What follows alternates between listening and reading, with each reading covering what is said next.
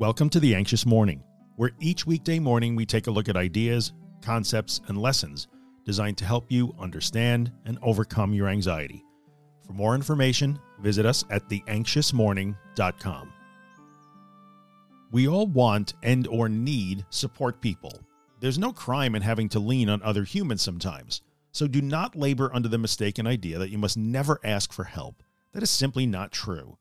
Asking for help is not avoidance, cheating, failing, or going backwards. It's just being human, which we are all allowed and even encouraged to be. That out of the way, let's talk about how to build a good support person when it comes to anxiety recovery. Imagine that we are building an anxiety recovery support robot. What code would we write to program that robot? What would we want to teach it to do so our robot would be as helpful as possible as we go about the business of getting better? Clearly, our friends and family members are not robots, I mean, unless you are a robot yourself, in which case a robot family makes perfect sense. But here are some lines of code that you can feed your support people to help them help you. Consider taking some time to sit with your support people to discuss these statements, our lines of code, so you can all come to an understanding as to how this should all work to everyone's benefit. I am in charge of my recovery at all times. You cannot make me recover. Only I can do that. You are not here to make me feel better. I'm learning to do that myself. You're not here to do things for me. I need to learn that I am capable of doing them.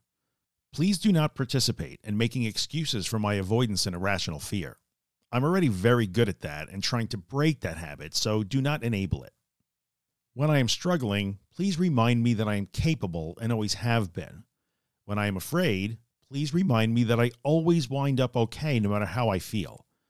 When I want to give up, please remind me of why I am traveling this path and doing these difficult things. When all I want to talk about is how horrible this is, please remind me of my wins and my progress. I sometimes forget to acknowledge those things, and this will help me. Sometimes I need a hug and a shoulder to lean and or cry on. Can you be that for me when I need it? When I feel especially broken or like I just can't do this because nobody understands and nobody is as bad as I am, Please remind me that I am not doing this alone. Remind me that you are there cheering for me because sometimes I need to hear that.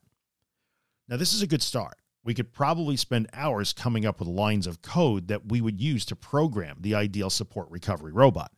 But there's only so many words in a morning email, and I have to head to another Zoom call. So let's continue this in the comments, shall we? If you're reading this as an email, click the comments icon and tell me what lines of code you'd write for your support robot. I would love to hear what you have to say. And if you're listening to this as a podcast, head on over to the anxiousmorning.email if you'd like to participate with a comment of your own. See you tomorrow.